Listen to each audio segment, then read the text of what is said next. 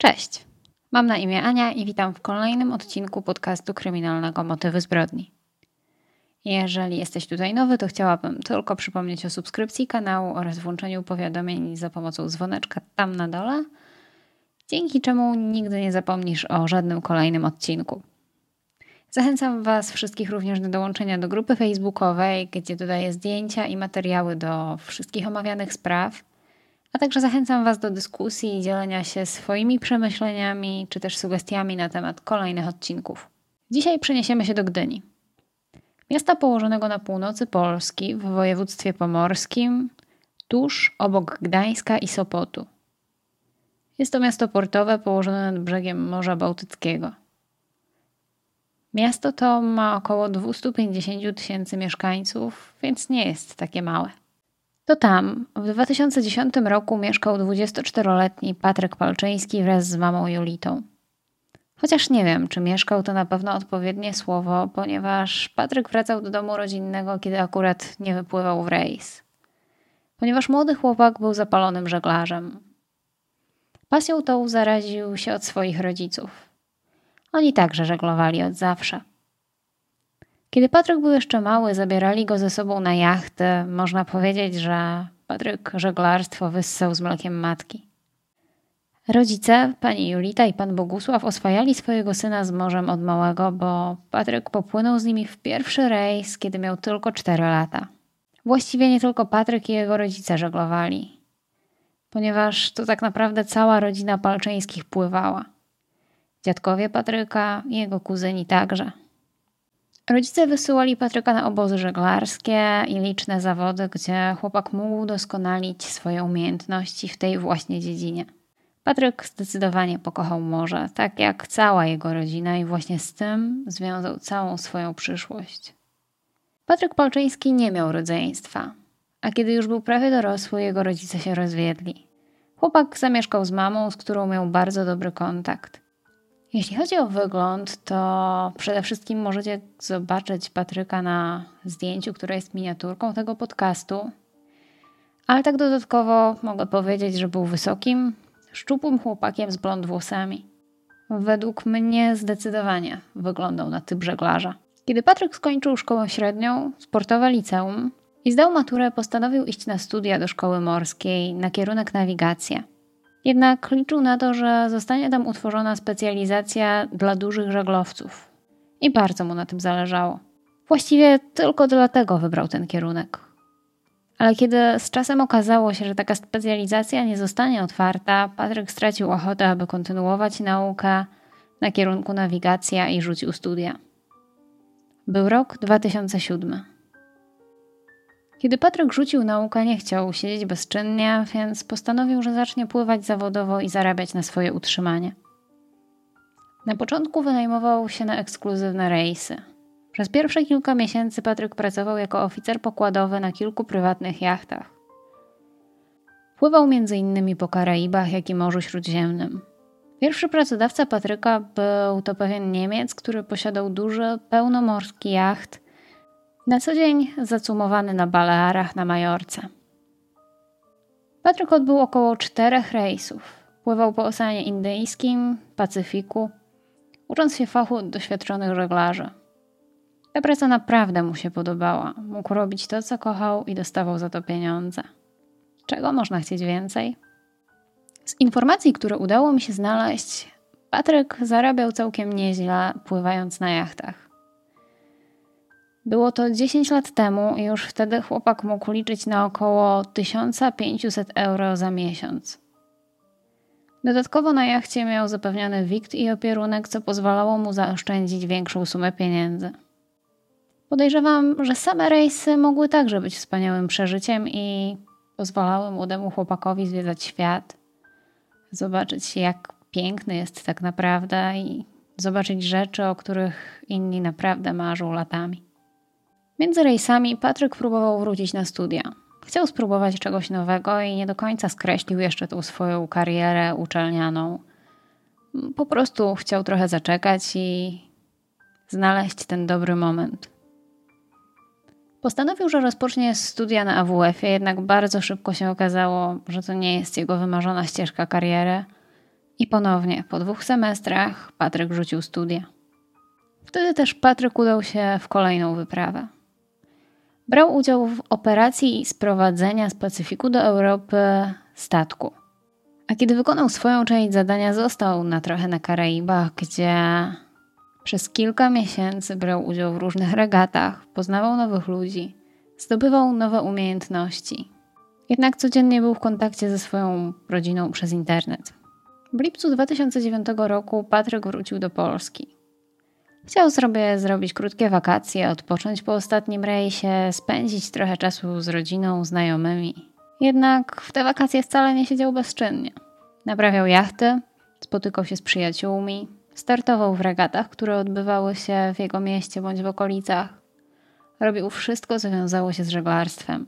W listopadzie Patryk powiedział mamie, że w okolicach Bożego Narodzenia wypływa w kolejny rejs. Jednak wtedy zachorował. Prawdopodobnie zaraził się czymś, będąc na Karaibach. Całe szczęście, kuracja antybiotykami bardzo szybko pomogła. Jednak cały ten proces leczenia zajął niemal miesiąc, w związku z czym Patryk nie mógł popłynąć w ten planowany rejs pod koniec grudnia. Intensywnie szukał czegoś nowego. Jednak, mimo że pojawiały się kolejne możliwości, Patryk je odrzucał. Ciągle coś mu nie odpowiadało. Po kilku miesiącach intensywnych poszukiwań, pod koniec maja, Patryk w końcu oznajmił swojej mamie, że niedługo wybiera się w kolejny rejs. Nie znał jeszcze ani konkretnej daty wyjazdu, ani też nie wspominał, gdzie płynie, żeby nie zapeszać. Cieszył się z kolejnego wyjazdu i powtarzał, że właśnie dogaduje terminy. Powiedział tylko, że kroi się coś naprawdę fajnego. 2 czerwca pani Julita wiedziała już, że syn tego dnia wybiera się w podróż. Od rana siedział przy komputerze albo z kimś rozmawiał przez telefon, coś sprawdzał, z kimś wymieniał maile. W dzień wyszedł także z domu, po czym wrócił do swojego pokoju i usiadł przed komputerem. Cały dzień przesuwał także godzinę planowanego wyjazdu. Najpierw miał wyjechać z Gdyni o 13, później ten czas zmienił się na 15. Ale kiedy pani Julita dopytywała, powiedział tylko, że powie, jak wszystko będzie jasne. Wcześniej Patryk udał się jeszcze do gdyńskiego magistratu, aby się wymeldować i podać nowe miejsce pobytu. Zgłosił tam, że do 2012 roku będzie przebywać w Nowej Zelandii. Robił to za każdym razem, kiedy wyjeżdżał, aby mieć porządek w papierach. Tamtego dnia mama Patryka postanowiła także zorganizować mu urodziny, które wypadały następnego dnia. Kobieta wróciła do domu około 18, ponieważ najpierw była w pracy, a później miała jeszcze coś do załatwienia w mieście. O 18 zjedli wspólnie kolację i tort. Wypili też po lampce wina. Wtedy pani Julita zrobiła swojemu synowi zdjęcie, kiedy ten siedzi przy komputerze, które można do dzisiaj bez problemu znaleźć w internecie. Kobieta zażartowała nawet, że to, żeby nie zapomniała, jak Patryk wygląda. Nie wiedziała jeszcze wtedy, że to będzie ostatnie zdjęcie, które jej po nim zostanie. Wieczorem Patryk był już spakowany. Miał plecak i płócienną torbę z wyhaftowaną mapą Karaibów. Kilka ubrań, co tłumaczył tym, że na jachcie i tak dostanie odzież marynarską dla całej załogi. Wziął też dokumenty i pieniądze. Około 50 dolarów. Pani Julita chciała go odwieźć samochodem na dworzec, jednak Patryk nie chciał, ale pozwolił się odprowadzić. Około 23 wyszli z domu w kierunku dworca głównego w Gdyni. Około 23.30 Patryk pożegnał się z mamą na rogu ulicy Śląskiej i podjazd w Gdyni. To był ostatni raz, kiedy pani Julita widziała syna. Jednak na dworzec Patryk najprawdopodobniej nie dotarł, ponieważ logowania jego telefonu wskazują, że pojechał samochodem w okolice skweru Kościuszki, niecały kilometr dalej. Czas, w jakim się tam dostał, wskazuje na to, że musiał udać się tam samochodem, ponieważ pieszo nie udałoby się to tak szybko. O 23.56 chłopak wysłał wiadomość SMS do swojej mamy o treści: No dobra, już zaraz wyjazd. Będę musiał wyłączyć telefon. Pozdrawiam gorąco i głowa do góry. Następnie wyłączył telefon. Kilka minut po północy mama wysłała mu życzenia urodzinowe, jednak nie było potwierdzenia odbioru wiadomości. Telefon pani Julity był zepsuty i nie otrzymywała ona informacji, czy wiadomości SMS zostały odczytane. Kobieta wysyłała synowi SMSy i była pewna, że chłopak je otrzymuje, ale nie może w danym momencie odpisać. Po kilku dniach postanowiła naprawić telefon i poszła do specjalisty, aby ten poradził coś na tą usterkę. Wtedy też okazało się, że żadna wiadomość, którą wysłała do Patryka, nie dotarła. Wtedy kobieta zrozumiała, że właściwie nie ma pojęcia, gdzie jest jej syn. Patryk kontaktował się z mamą z reguły co kilka dni. Regularnie wysyłał wiadomości SMS czy pisał maile.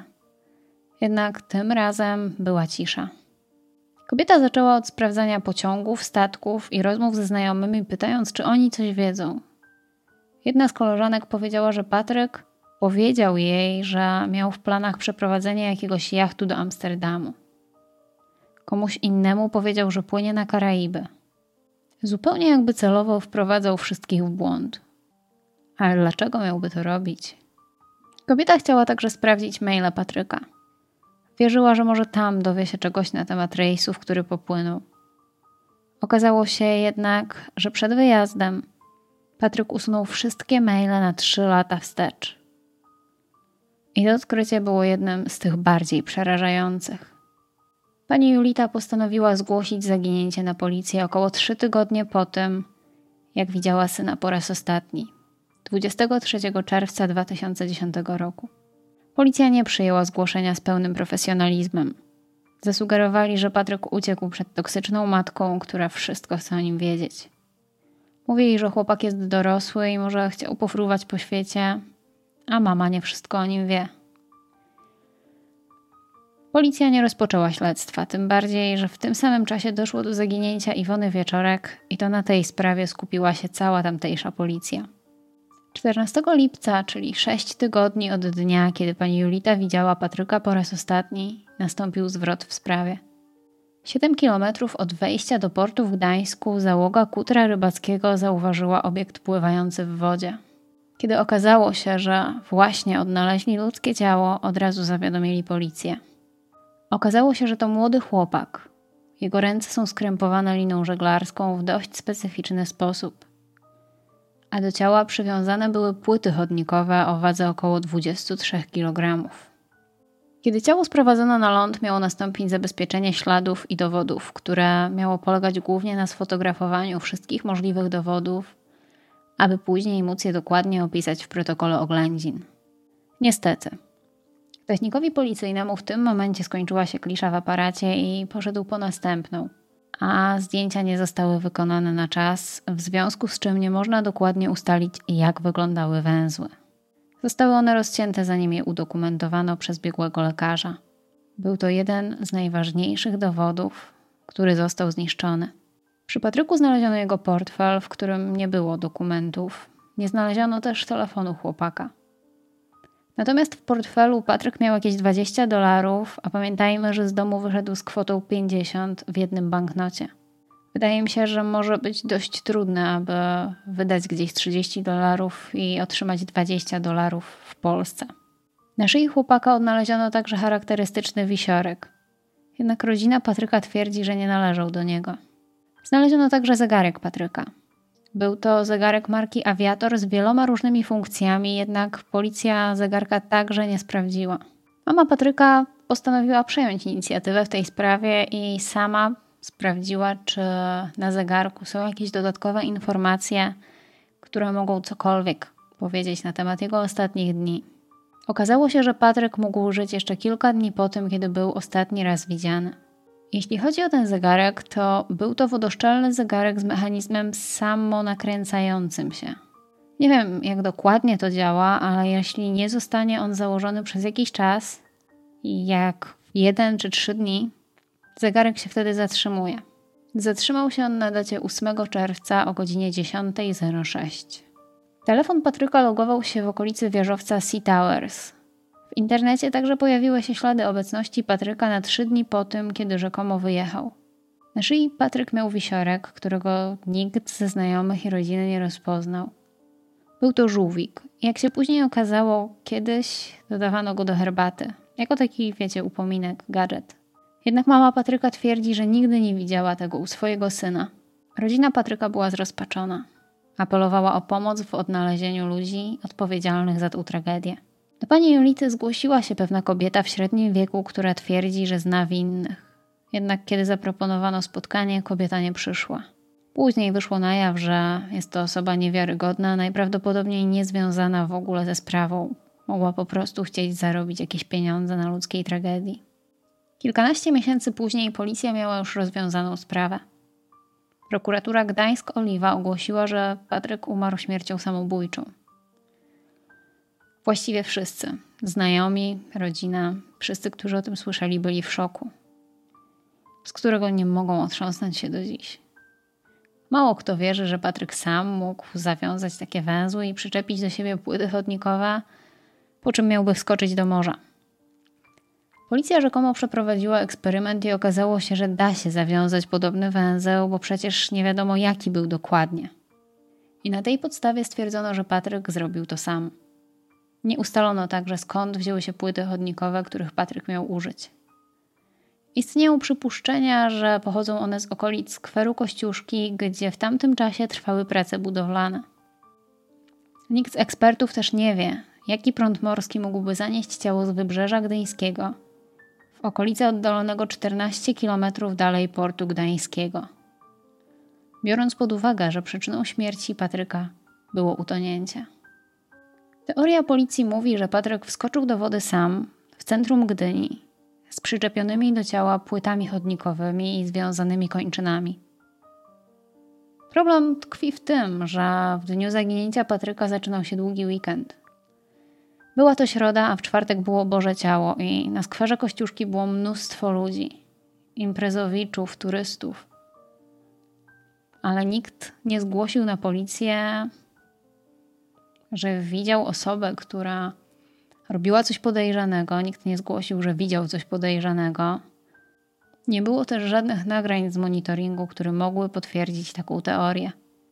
Prokuratura twierdzi, że teoria, którą przyjęli za właściwą, ma podłoże w życiu prywatnym Patryka. Między innymi podkreślali bardzo fakt, że chłopak wcześniej wymeldował się z domu. Jednak robił to za każdym razem, kiedy wyjeżdżał. Kolejnym dowodem na to, że w sprawę nie były zaangażowane osoby trzecie, miał być fakt, że Patryk przed wyjazdem zwrócił koledze pożyczone pieniądze. Prokuratura sugeruje, że chłopak chciał zamknąć pewne sprawy w swoim życiu. Wizyta u fryzjera przed długim rejsem, czy fakt, że nie zabrał ze sobą zbyt wielu rzeczy, a także usunięcie wszystkich maili miały tylko potwierdzać teorię prokuratury. Dodatkowo zwrócono uwagę na strój, w jakim odnaleziono chłopaka.